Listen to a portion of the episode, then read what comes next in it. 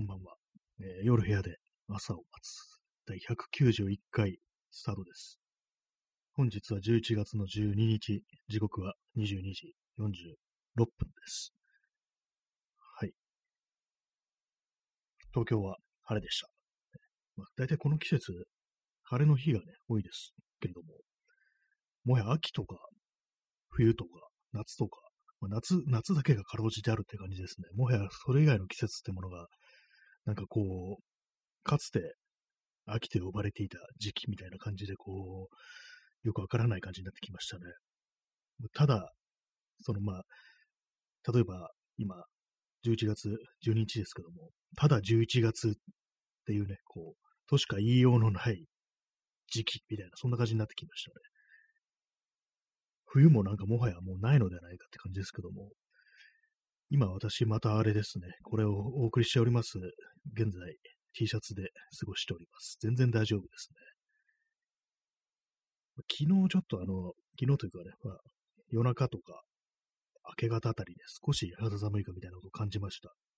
さすがのタタオルケットだけだとちょっとあれなんで、なんか無意識のうちにね、毛布をかぶったみたいです。まあ、とはいえ、昼間、太陽の出ている時っていうのは本当にこう、暑いとしか言いようがないですね。なんかこの気候はあれですね、ちょっとあの北米っぽいような感じがします。北米の8月みたいな。ちょっと咳払い失礼します。北米の8月っぽい釘ですね。日向に出てるけど、かなり暑い。で、日陰入るとひんやりしてるっていうね、これがなんかこう、日本じゃないっぽいようなね、そんな気候になってまいりましたけれども、一体どうなってしまうんでしょうかっていう感じですね。はい。えー昨日ですね、あの、ニュージン・スミスのね、話を、写真展に行ったという話をしたんですけども、それで結構いろいろ、なんか、説明不足なところが、昨日ちょっと疲れてたのか、それともあの写真展に圧倒されてたのかなんだかよくわかんないですけども、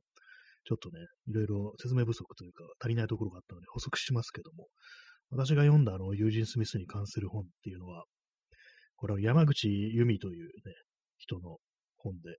ユージン・スミス、水俣に捧げた写真家の1100日というね、私が読んだのはこれです。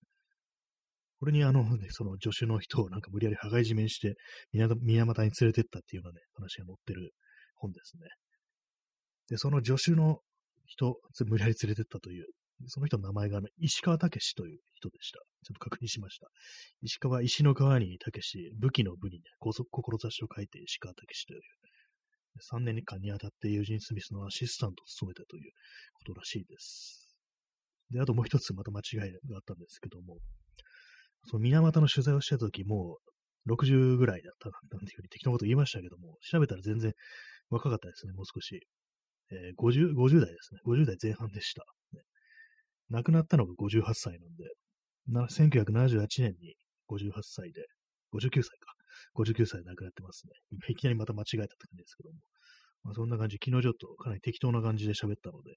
改めてそういう情報を補足しまし、させていただきました、ね。そういうところでございますけども。まだ、あの、写真展は富士フィルムスクエアでやっておりますので、えー、あれですね、あの、六本木にある富士フィルムスクエアでやっておりますので、気になるという方、まあこれちょっと東京の人じゃないとね、あれなんですけども、まあ行ったら見に行ってくださいというね、そんな話でございました。えー、ワントゥーさん、えー、こんばんは。こんばんは、え。新宿西口のバスロータリーのサムネイル、馴染み深くて好みです。あ、そうなんですよ。これはあれ、新宿西口のバスのロータリーですね。今回のサムネイルは。これは9月のね、1日とかなんかそんくらいに撮った写真なんですけども、9月のね、1日というとまだまだなんかこう、まだ確かあの緊急事態宣言とかだったような気がするんですけども、結構その日曜日なんですね、この写真。日曜日の昼間なんですけども、その時撮った写真なんですけど、結構なんか、まあもう落ち着いたか、落ち着くんじゃないかみたいなこと、コロナ、ね、そんなことみんなが言い始めてる感じなんですけども、その街の様子っていうのはなんかかなり異様な空気というものがまだ残ってて、まだみんな警戒してるっていうようなね、そういう空気が残っていたというね、そんな感じでございましたけれども、バスロータリーで、ね、馴染み深くて好みですという、ね。私も結構ね、あの辺は通るんですけども、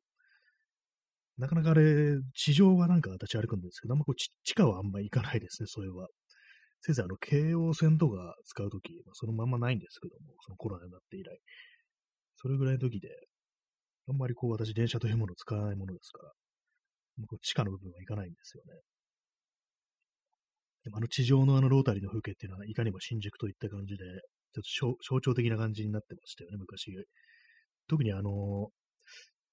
70年代までは、あの、ロータリーのところって広場になってたっていうようなことをなんか、なんか物の写真で見たことがあるんですけども、芝生みたいになってて、あそこでなんか寝っ転がってる人とか結構いたみたいな感じの写真を見たことがありますね。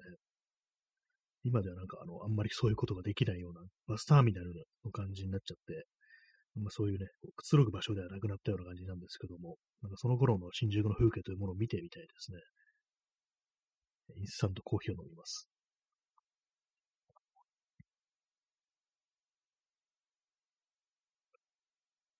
はい、昨日その写真展行ったのが六本木の方なんで、ちょっと青山のあたりをね、ふらっと見てみたんですけども、あの、青山通りのちょちょいね、脇入ったところに結構昔の、なんていうんですかね、公営住宅、都営、団団地みたいな感じのね、ものがあるんですけども、そのなんかマンモス団地みたいな大規模ではないですけども、まあ、今、青山みたいなね、なんかこう、思いっき都心のところにまだ団地っていうものがあるんだなということに気づいてね、ちらっと写真を撮ったりしたんですけども、意外にまだあるんですね、ああいう、結構その六本木とか、その六本木ヒルズができるまでは、かなりなんかこう昔の古い家が残ってたなって話を聞いたんですけども、六本木ヒルズできたのは確か0年代ですよね。あんまり私はその時代に、こう、六本木に周辺に行くことがあんまなかったんで覚えてないんですけども、その前まではね、かなりこう古い景色というものが残ってたらしく、は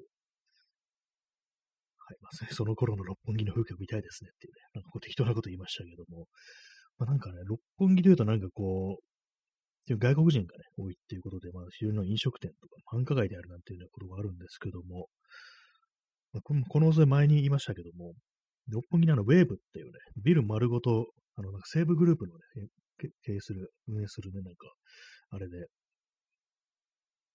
ビル丸ごとね、カルチャーに関連するものが入ってるっていうね、なんかいろ確かターレコードみたいなね、そういうような店がね、たくさん入ってるっていう時代があったらしいですね。全然なんかそれも私、記憶ないんですですけど、まあ、まあ、六本木というものをよく知らなかったんで、結構後の、後になってからなんかああいうものがあった、こういうものがあったって結構知ることがありますね。割になんか東京なんてものは、大体まあどこも知ってるだろうなんていうね、東京の人間だと、東京生まれだとそういうふうに思っちゃいがちなんですけども、やっぱ知らんとこは本当全然知らんわっていうね、感じありますね。六本木は私はもう全然わかんないし、渋谷もありあんまりわかんないですね。でも、恵比寿とか目黒もわかんないですね。じゃあ、どこがわかるんだって話ですけども、やっぱりそこはあの新宿なんですよね。新宿がうちは私にとってまあ、馴染み深いかっていう感じですけども、まあ、それとあとあれですね、あの、中央線ですね。中央線と、まあ、新宿、あとちょっとまあ、池袋とかそういうのも、ちらちら行ったりするなんていう感じなんですけども、やっぱりこうさっきね、言いました、あの、今の新宿西口のところに芝生とかが広場っぽくなってたっていうのはあるらしいんですけども、結構その今、人が集まれるとこっていうのがどんどんどんどんなんか削られてるっていうのがありますよね。まあ、結構その、なんだかんだ言ってね、あの、宮下パークだとかそういうのありますけども、なんかああいうのも表向きには多分ね、なんかこう小売りになって、誰でもね、来れるような、なんていうか、こう、商業施設みたいな感じのことを言うと思うんですけども、全然そんなことないですよね。あんな、あそこ行ってみるとなんか本当にこう、つまらないなっていう感じがあって、元にあった公園というものをぶっ潰して、ね、ああいうのができるっていう、で、名前が宮下パークっていうね、パークってついてるけど、これは公園じゃないじゃないかっていう、そういうことはね、なんかすごく思うんですけども、そういう感じでなんか少しずつ少しずつその開発でもってね、なんか削られていくっていうようなのがかなりありますよね。たまに思うんですけども、なんかこう、もし今自分がね、こう街を歩いてて、急にタイムスリップして、もう何十年も前の今、まあ、例えば、まあ、新宿だ、歩いてたら新宿だとか、まあ、渋谷だとかに、急になんかタイムスリップしてワープしたとしたらどういう風に見えるだろうなんていうね、そういうなんか妄想みたいなものをしながらこう、歩くことがあるんですけども、やっぱりなんかこう、あれですね、今の街の風景から、その過去のね、かつてあっただろうという、こう街の景色というものをなんか、うん、ちゃんと想像するってのは結構難しいですね。いろいろなんかこう、写真とかを、ね、知識でもってそう知ってるっていうことがあっても、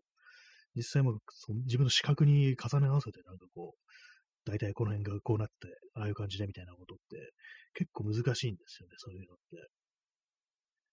なんかこう、昔の映像とか写真で見るのって大体まああの、フィルムだとかね、まあそういうビデオテープだとかそういう感じだと思うんですけども、やっぱそういう感じで、今のなんかこうデジタルとかで見る風景、まあ記録された風景と、その過去のね、フィルムだとかそういうアナログな手段で記録された風景っていうのは、こうなんか全然違うっていう、まあ、視覚のから受けるね、感じとしてなんか、だいぶ違くね、思える。なんかちょっとよくわかんなくなってきましたね。まあ、その、なんていうんですかね、そのビジュアル面でもってなんかこう、まず違うものっていうふうに、完全に脳が認識しちゃうんで、なかなかこう、昔と今ってものが連続してるというふうなことを、ちゃんとね、こう、認識できないっていう感じになる、そんな気がしますね。えー、トリプル X さん、過去の街の方がただいる人が多そうですよね。目的なくただ存在できる。そうですね。結構その私昔の映像、昔っつってもあの90年代初頭ぐらいのそういう街の映像とか見ることがあるんですけども、やっぱり人がね、たくさんいて、なんか何をするでも突っ立ってる人とか、あとまあこれはまあちょっと微妙ですけども、タバコとかね、吸ってる人がね、なんかこう、常にいたりするとか、なんかそういう感じで、やっぱりこう、明白な目的とか、消費をする以外の、ね、こう、存在の仕方ってものがなんか昔はあったような気がして、その人間に。今なんか街に出ても、なんかこう、どこ行って、何やって、あれ飲んで食って、買ってみたいな感じで、すべてになんかね、お金を払って、こう、サービスを受けるみたいな、そういうのがまずあるんですよね。昔ほんとただただね、こう、そこにいるとか、ただ歩いてるとか、時間を潰してるとか、そういう人がなんかもう少しいたと思うんですけども、今みんななんかどこかにね、こう、行く途中であるっていうね、どっか向かうと、と、時にある、どっか向かう途上にあるね、そういう人しかいないっていうね、感じがあるんですけども、やっぱりね、その辺が違いますよね。これ昔のね、あの戦前の話なんですけども、戦前の小説なんですけども、梶本次郎の冬の日というね、まあ、作品があるんですけども、その中でその小説の主人公が、銀座に行くんですよ。銀座をブラブラするっていうね、なんか昔のね、流行った言葉で銀ブラっていう言葉があったらしいんですけども、で、まあその戦前なんですけども、で、まあ年末でクリスマス前ぐらいなんですよね。で、まあその当時からもうあの、クリスマスセールみたいなものがね、あったらしく、私は結構ね、それ読んで結構びっくりしたんですけども、もう戦前からそんなクリスマスっていうものに対して、こう日本人というものは結構盛り上がってたのかなと思ってね、ちょっとびっくりしたんですけども、そういう感じで、銀座の街がそういうような感じで、いろいろね、こう、セールだなんだで飾り付けられてて、で、まあそこでまあ街を歩いてる人が、みんなこう、何かをね、用事がある、何か買いに来たとか、そうでなくても誰かこれからね、人と会ったり、ね、まあ今まさになんか人と一緒にいたりとか、これからまあ誰かと会う予定があるっていう、当てのある顔をしてるっていう、そういう人ばっかりで、で、そんな中に自分が何の用もないのに銀座をブラブラしてて、俺は何をしにここに来たんだみたいなことをね、思うっていう、そういうところ、そういうね、文章があるんですけども、当時からね、戦前からまあそんな感じなんだっていうのはちょっとびっくりですけどもね、なかなか結構謎な感じありますよね。戦前はなんかクリスマスはないと思ってましたからね。でそんな風にあの、やっぱりみんな消費をするために街に出るっていうことが、そんなばっかりの状態になるってことが分かんなかったんで、まあ戦前でも変わらんのかってところで少しびっくりしました。え、キッコーさん、ネット社会以降住み分けされた感がありますね。雑多感はなくなりました。やっぱりネットがなんか、ね、そうですね。それあるかもしれないですね。何の目的もなく過ごすのは、もうネットだけみたいな、そういう感じかもしれないですね。そしたら。街に、何もすることないから街にだよっていうのは多分ね、なくなったような気がするんですよね。私というね、人間ですから結構ね、難しいですからね。何にも意味ない、意味もなく出ていくっていうのがね、結構難しくて。あれなんですよね。本当になんか、無理やりなんか用事とかね、なんかあれをしたい、これをしたいっていう。まあ、自分の場合、あの、どこそこ行ってどれを見るだとか、あのま写真を撮りに行くとか、そういう感じで何かしら用事ってもうね、結構自分のが目的みたいなものはどうしてもひねり出してしまうっていう、ね、ところがあるんでね、なんか全然こう、ただ何の意味もなく、ふらーっと出ていくっていうことを本当にやらなくなったなっていうのがありますね。でそういうのがネット社会以降、積み上げっていうのがあったんじゃないかみたいな、確かにそれありそうな気がします。雑多っていうのはほんとなくなったですね、本当に。結構その、まあ、街に出て思うんですけども、結構、いろんな人がいるっていう感じあまりなくなりましたね。ま結構まあ、そのこ、みんな小切れになってる、なんていうんですかね、そういう、まあ、身なりみたいなところとかね、なんか、そういうとこが底上げされたみたいなって言ったらあれですけども、なんか、あれなんですよね。前にあの、大西貢というね、まあ、写真家の人のね、あの、写真展を見に行った時思ったんですけども、それがですね、80年代のね、東京の、東京のね、写真だったんですけども、で、まあそこにまあ人が結構写ってるんですよ。歩いてる人とか、まあモデルになって撮らせてもらった人とかそういうのがいるんですけども、やっぱその人のね、顔ってものが、ね、結構いろんな人がやるっていうか、雑多というかね、なんか、今みたいな感じとはちょっと違うなっていうのはあるんですけども、ここの人たちは今、どこにいるんだろうみたいなことをちょっと考えたりして、まあね、その、おばあさんとかも映ってるんでね、普通に今亡くなってるって人もね、相当多いと思うんですけども、結構ね、映ってる若い人とかだと、なんかこの人今何歳ぐらいなんだろうっていうね、もう50代、60代だったりするのかみたいな、そんなことを思いながら見てたりしたんですけども、やっぱりその中でね、やっぱその映ってる人の表情というものがちょっと多様であるってことに、なんだか気がついて、でまあ、今ね、街を歩いてる人の、ね、顔とか私じっと見たりはしないんですけども、やっぱりなんかどうにもやっぱり、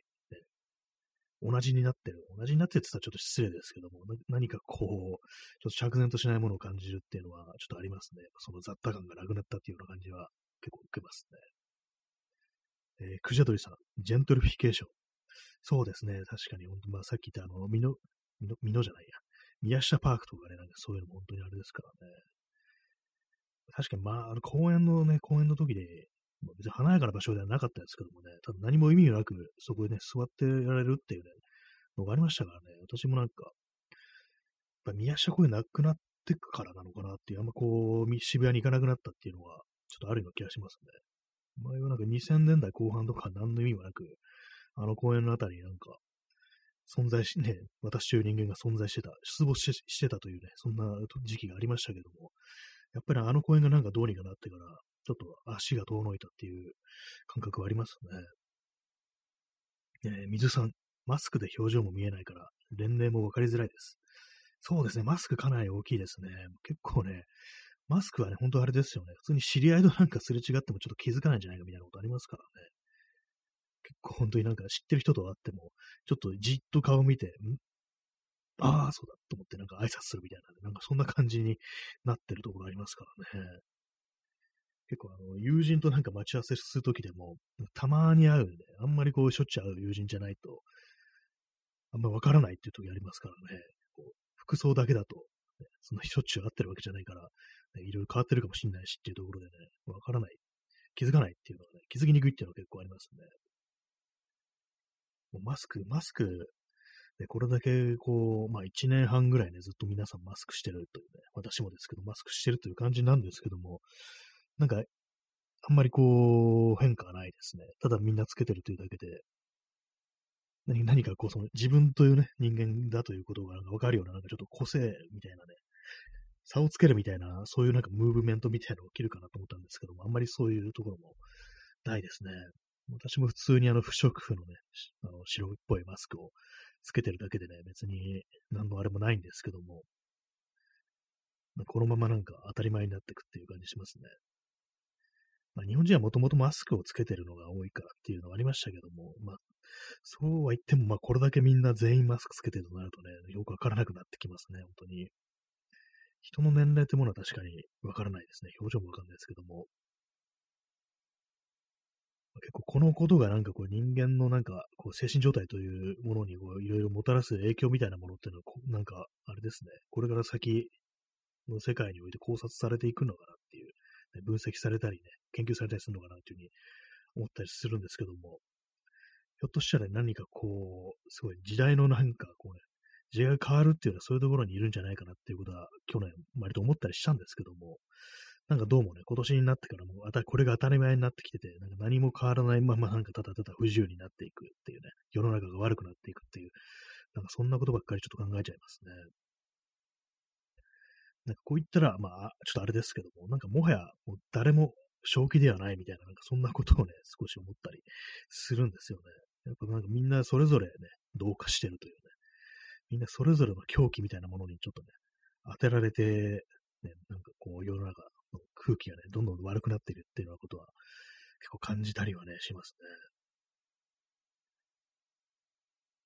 さっきあの銀座の話をしましたけどもね、今銀座のとこはどういう空気なんですかね。私銀座の街ってあんま好きじゃないんですけども、たまにあの、その写真展とかでね、ギャラリーがなんかいくつかあるんでね、それで行くときあるんですけども、やっぱりなんかそれ以外の用事、写真、自分のね、見たい写真を、展を見たらもうすぐにね、さっとね、移動しちゃいますね。あの街で何かをするってことはやっぱ、あんまりそういう気になれないですね。前あれでしたね、あの、コロナ前は結構その、海外旅行でね、こう、来てるね、外国人の、外国人がね、結構多かったんですけども、でもそれがなくなってからね、あんまこういなくな、いなくなってから、まあ、寂しくなるのかなと思ったんですけども、意外にまあなんかね、ちょ去年通り過ぎた、去年じゃない、今年か。今年ちょっとね、ちらっと通り過ぎた時には、そこまでね、なんかこう、シーンとしてるって感じはなかったような気がしますね。インスタントコーヒーを飲みます。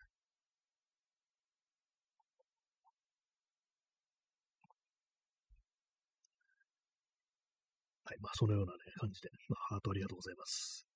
銀座はね、銀座あまり好きじゃないというね、話でした。で、この間、あの、ちょっとね、あの、暴露町っていうんですかね、あの、ちょっと微妙なところなんですけど、私があまり行かないところにね、ちょっと通りすがってね、その辺少し歩いてみたんですけども、結構その、普段、こう、結構通ってるね、ところから、ほんの数百、ね、数百メートル、数百メートルって言うとあれですけども、で、なんかこう、通り一本ぐらいね、入ってみると、結構その雰囲気ってものは変わるなと思いましたね。いつもその私、靖国通りというところをね、なんかこう、隅田川の方に行くときは、ずっとなんかドーッダーッと行くんですけども、その東の方へ。そこから少し南に入ってみると、その、何ですね、川を渡る手前のところで南側に行ってみると、その暴露町だとかね、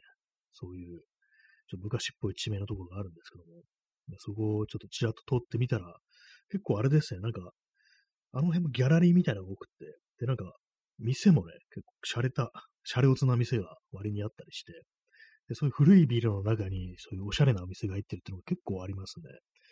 よく最近、最近というかね、こう何年か、何年かっていうぐらい、もっと前かもしれないですけども、そういえば急に思い出したんですけども、なんか、サードウェーブコーヒーでしたっけ？なんかそんなありましたよね。急になんか思い出しましたけども、ちょっと今言っててね、恥ずかしくなってるぐらいのなんか感じなのかなっていうふうに思ったんですけども、確かあの時は、それはなんかあの、清澄白河とかなんかその辺ですよね。そういうところがなんかこう、今来てるみたいなね、ことを言われてたのがあると思うんですけども、ちょっとな、その感じのなんか東京の東側がなんか今、割となんか、洒落てるぞみたいなね、ことの、なんか、余波みたいなのがその、暴露帳みたいなところにもあるのかなと思うんですけど、まあ、あんまりこの辺のこと詳しく知らないんでね、あれなんですけども。で、まあ、その隅田川が流れてるんですね、ちょっと行くと。で、確かに浜町っていうね、ところだと思うんですけども、駅で言うと。私、前にその、あれですね、えー、思い出せなかったですけども、その隅田川テラスっていうね、あの隅田川沿いをなんか遊歩道みたいになってるんですけども、そこをなんかこう歩いてたら、その浜松だったかのところで、あれがあったんですよ。バーベキューできるとかいうところがあって。で、まあ、バーベキューって言ったらなんか芝生みたいなのとか、まあ、河原とかね、なんかこう、土の上とか、まあそういうところでやるのを想像しますけども、そこ普通になんか遊歩道みたいなところ、下になんかタイルとかが敷いてある、普通のなんかね、こう、ね、舗装されてるというか、なんか、自然というものはね、一切感じないようなシチュエーションで、ロケーションでね、なんかこう、バーベキューとか書いてあって、で、まあ一応なんか見てみると、その、かまど的なものがあるんですよ。え、これでもしかしてやるんですか？ここでやるんですか？みたいな、そもそも。上をなんかしかも首都高がね、ちょっと行くとあったりして、結構なんかこう、圧迫感あるんですよね。でそんなところ、ここでバーベキューをやる人がいるのでしょうか？みたいなこと思ったんですけども、意外にやってみたらいけるんですかね。結構あの、なんか、ニューヨークとか、あのビルのね、自分の住んでる建物の屋上でなんかこういろいろくつろいだりするみたいな、そういうのが結構当たり前にあるみたいなことをなんか、確か去年のコロナのね、ロックダウンの時に、そうみんな屋上に出て思い思いのなんかこう、アクティビティをね、行っているみたいなことが、なんかニュースみたいなのがあったんですけども、まあ、外出て運動するわけにいかないから、こう、屋上に出てなんかね、いろいろやってるみたいなね、縄跳びとか飛んだりしてるみたいな、あとまあ楽器とか弾いたりだとかね、それこそ、いろいろなんかこう、レジャーみたいなものを自分家の屋上でやるみたいな、自分家というか自分の住んでるね、アパートの屋上みたいなとこ、そういうところでやるっていうシーンがあったりして、ああいう感じでね、上がなんか開放されてると、まあその都市におけるなんかレジャーみたいなもの、そう人工的なものに囲まれたレジャーっていうのもまあありかなと思うんですけども、まあその浜松の場合なんか思いっきりここ首都高あるなみたいな感じで、なんかね、あんまりここで物食べる気にあんまなんないなみたいなことちょっと考えちゃったりししたんですよね。逆になんかそういうのあると一回やってみたらね、面白いのかもしれないなと思いましたね。まあでも東京も結構あの、他のね、都市に比べると、まあ、特に大阪とかと比べると緑がなんか多いとかいうふうに聞くんですけども、なんかあんまりこう、自分としてはその恩恵、まあ、感じてないんですけども、まあそれはまあずっとね、まあ東京にいるからかもしれないですね。あんまりね、こう、ただ公園というとね、ただ座るだけの場所みたいな感じになってますけども、それもあの、仕切りのついたね、邪悪、邪悪な仕切りのついたベンチで持ってね、なんかずっと座ってるだけみたいな感じになってますけども、いまいちこう、一人、一人だと特にそうですね、なんかこう、公園で何かをして遊ぶっていうようなものがあんまりこう、ないんですよね。まあ、それはなんか子供じゃないからって言われたらね、それまでの話なんですけども、ね、子供とかいたりしたらね、なんかいろいろそれを気づくかもしれないですけどもね。えー、XYZ さん。えー、ロックダウン中のニューヨークの屋上のアクティビティの様子をリモートで仕事しながら見てて、なんでこんな日本人働いてんだとなったのを思い出しました。ああ、なるほどね。ロックダウン中はなんか本当にこう、みんなね、なんかややっとるな、みたいな感じで。でもう向こう、海の向こうね、ニューヨークの人たちはね、思い思いのね、こう、ね、レジャーみたいな、なんか楽しんでるのをね、屋上で楽しんでるのを見て、日本人はね、こう、リモートで働いてるっていう、一切ね、屋上に出ることも、屋上、出る屋上はないって感じですからね、日本の住環境となると。結構屋上なんか結構大きいマンションとかでやっぱり閉鎖されてますもんね。入れるっていうの、まあ、あんまりない、ないですからね。なんで日本人こんな働いてんだっていうね。そうですよね。ひたすらっていう感じで。なんかこう、特にもう今年に入ってからそうですけども、なんかこう何、何、何の楽しみもないみたいな感じになってきましたね、みんな。なんかそういうのをなんかこう全力でごまかしてね、なんかドーピングしてたというかね、もうシャブ打ってたのがあの、あれだったんですね。あの、オリンピック、東京オリンピックだったと。なんかね、こう選手がなんかやってんの見てね、自分がなんか遊んでるみたいなね、気持ちになったみたいなね。ちょっとあの、目をそらせたようななんか気になったっていう、そういうのがあると思うんですけども、実際なんかひどいことになったっていうね、その直後、直後というかもう、最中からね、えらいことになってましたけども、なんか本当にこう、何か楽しいことはないのかいなんていうふうに思いますよね、本当に。本当にななんかこう、さっきも言いましたけどもね、もうみんな、もう今の世の中もみんなもうちょっとどうかしてるっていう感じですからね、まあ、それをせめてこう、自分で認識してね、こう、過ごしたいなと思います。俺はどうかしてるってね、俺、僕、私はどうかしてるっていうね、今いろんな一人称で言いましたけども、そういう感じでね、もう言った方が、もういいのかもしれないですね。もはや我々は正気ではないっていう感じで生きていけば、なんかあんまりこう人を傷つけずに済むのかななんていうふうに思ったりするんですけども、まあね、どうどうかしてる状態でこう他人にね、こう危害を加える人っていうのはあんまりまあそういうことは考えないのかなっていうふうに思っちゃったりしますけどもね。はい、まあそんな感じで本日はね、こう雑談っていう感じですね。まあ、街の話はいいですね。街の話。やっぱこれがなんか私は一番こう楽しんでできるというか、あんま楽しくない話にしてましたけども、なんかこれがなんか自分にとって一番自然な話題だっていうような、そんな感じがしますね。まあ、そんな感じでお送りしてまいりました。第191回ですけども。えー、P さん、正気ではない自覚。え、無敵の人が、まあそういう側面もありますね。確かに、無敵の人かしたら、まあ確かに俺は正気ではないっていうね、そんな感じかもしれないですね。まあ、それはそれでちょっと困りますけどもね。でまあ無敵にならざるを得ないような世の中であるみたいなことをちょっと考えちゃったりしますけどもね。はい、えー、そんな感じで、ね、街の話でお送りして まいりましたところ、最後はなんかね、こう、やばい話で終わるっていうね、感じになりましたけども、ね、もう狂気がどうのこうのっていうね、感じでなりました。そんな感じで本日は、えー、ご清聴ありがとうございました。それでは皆様、さようなら。良い、えー、週末を。